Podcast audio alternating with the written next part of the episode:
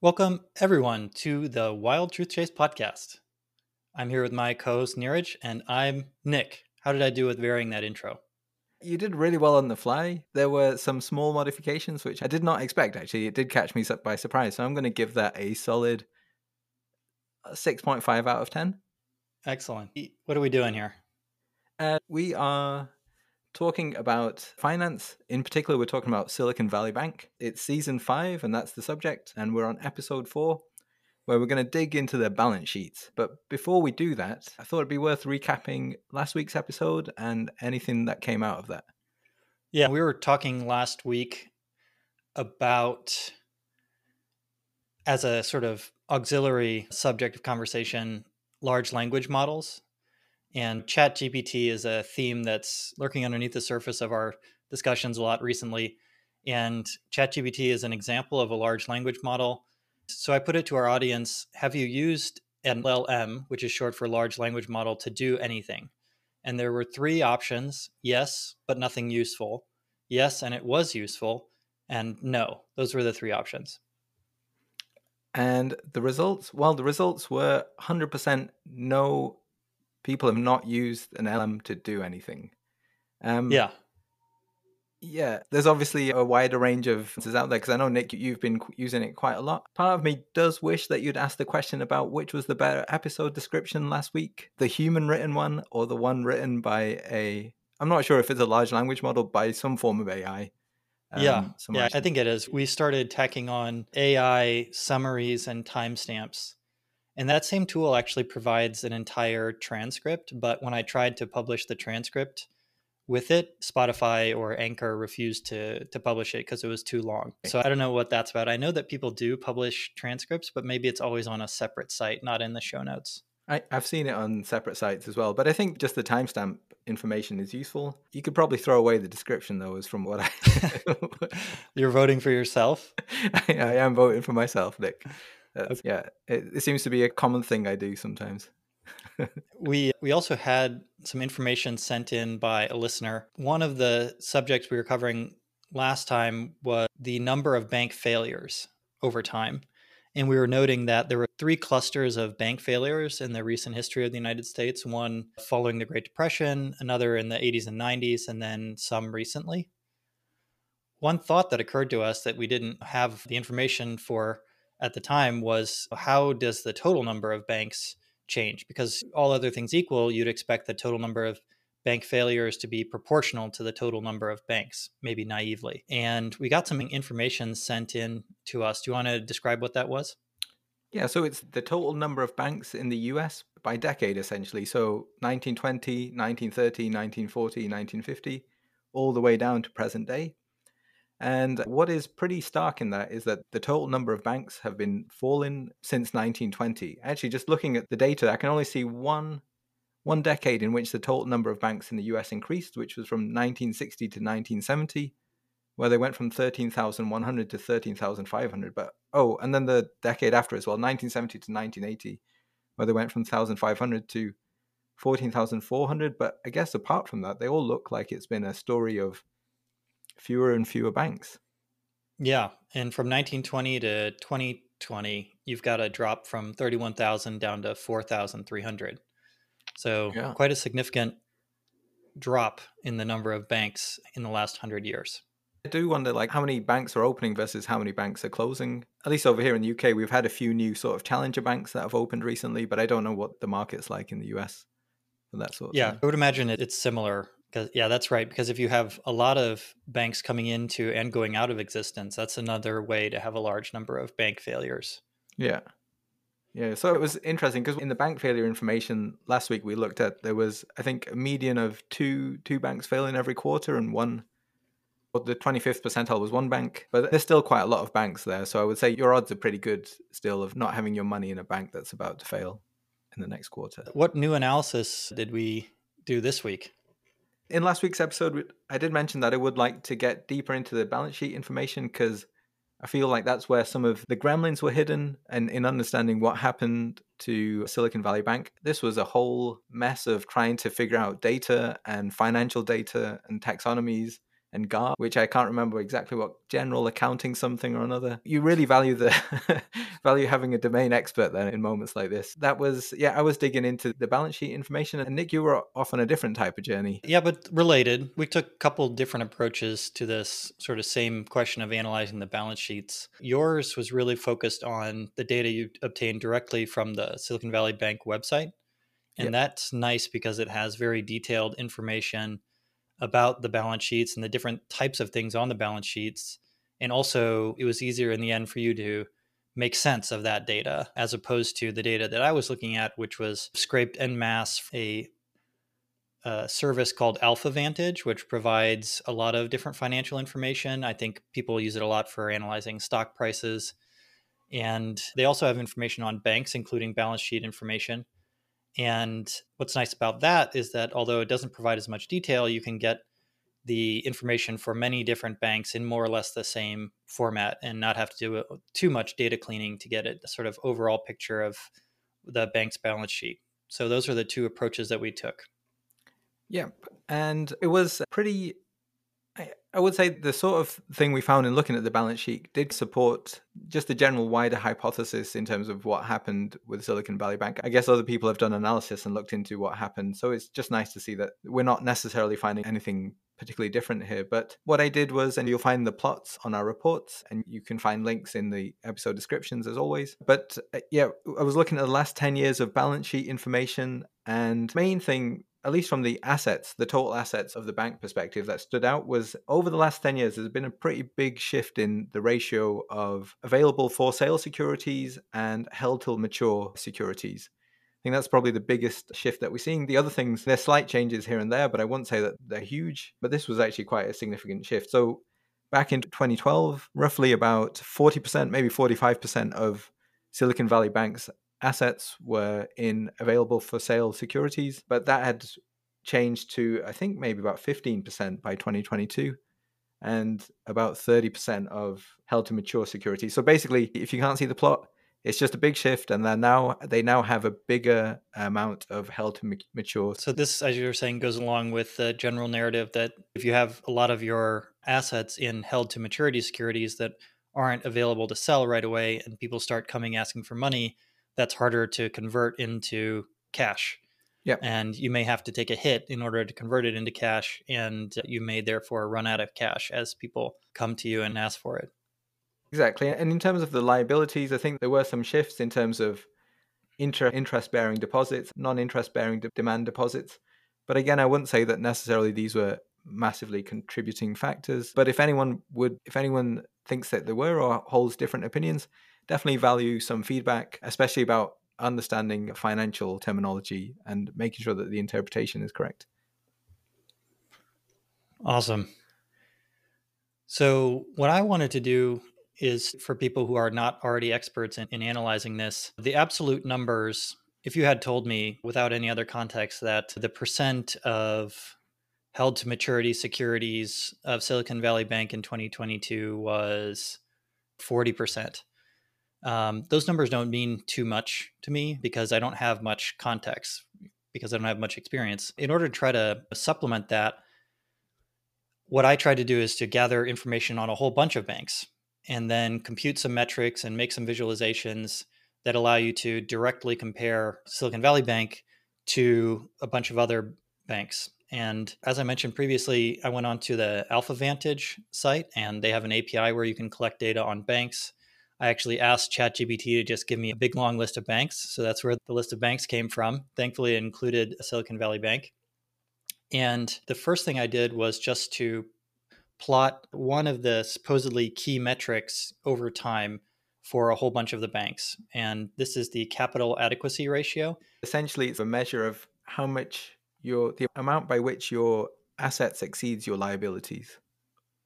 Yeah, it reflects that, right? It's uh, how much money you're keeping on hand as a fraction of your total assets. Yep. Yeah.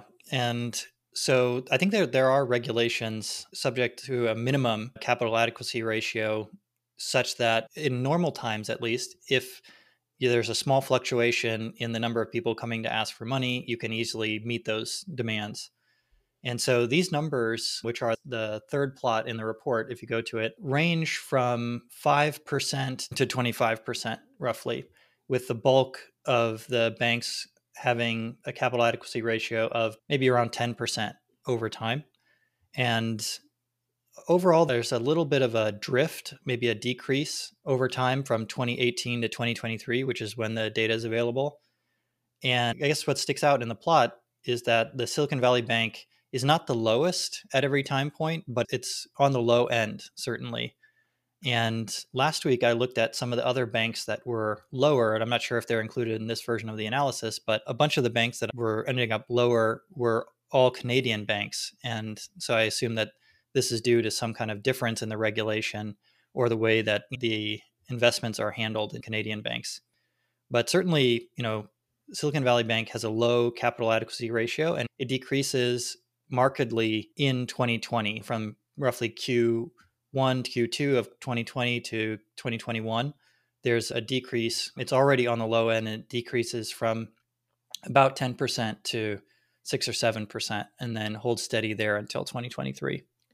Yeah, I think that decrease is also seen as a, a, a bit of an industry wide decrease as well during the pandemic. So I don't know necessarily what the collective thinking was in that, or if there was a cause for that. But yeah, there there definitely is just a general industry wide one. But as you say, Silicon Valley Bank is always towards the lower side. In 2023, though, when the data available ends, there are a number of banks. Here I'm just looking at a few of them KeyCorp, Ally, Bank United, Comerica, Cullen, Bank of Hawaii, Zions, Bancorp that have quite low capital adequacy ratios in 2023. And so it would be interesting to look to see if there's any thought that those banks might be in trouble.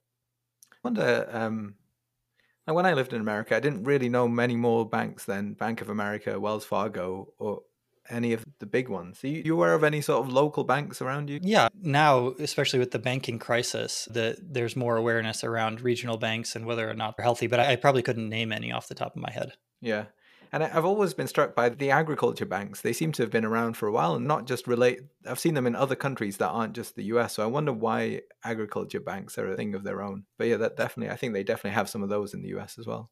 Yeah, my understanding is that like other businesses it pays to know your customer mm-hmm. and so people will like we talked about with silicon valley bank being mostly used by companies that are accessing venture capital you have a specialty and you get good at serving those customers and knowing what their needs are. So that could be a reason why agricultural banks are a particular thing.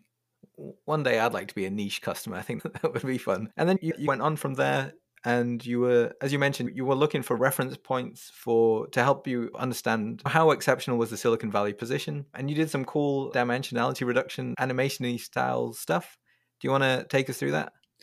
Yeah sure. And again admittedly this is coming from a place of ignorance right so this is something that my phd advisor used to say which is he didn't this is not a direct quote but it's something to the effect of if you don't know anything then just do machine learning so that that's basically the approach that I took here. So the balance sheet information that comes from the AlphaVantage API has a number of different columns total assets, total liabilities, and a bunch of other stuff. And so, what I did is to get the balance sheet information for all of the banks and then just did a very light data cleaning where I just tried to eliminate columns that had too much missing information. So, any column that across all the banks had more than 10% missing information. I got rid of those columns.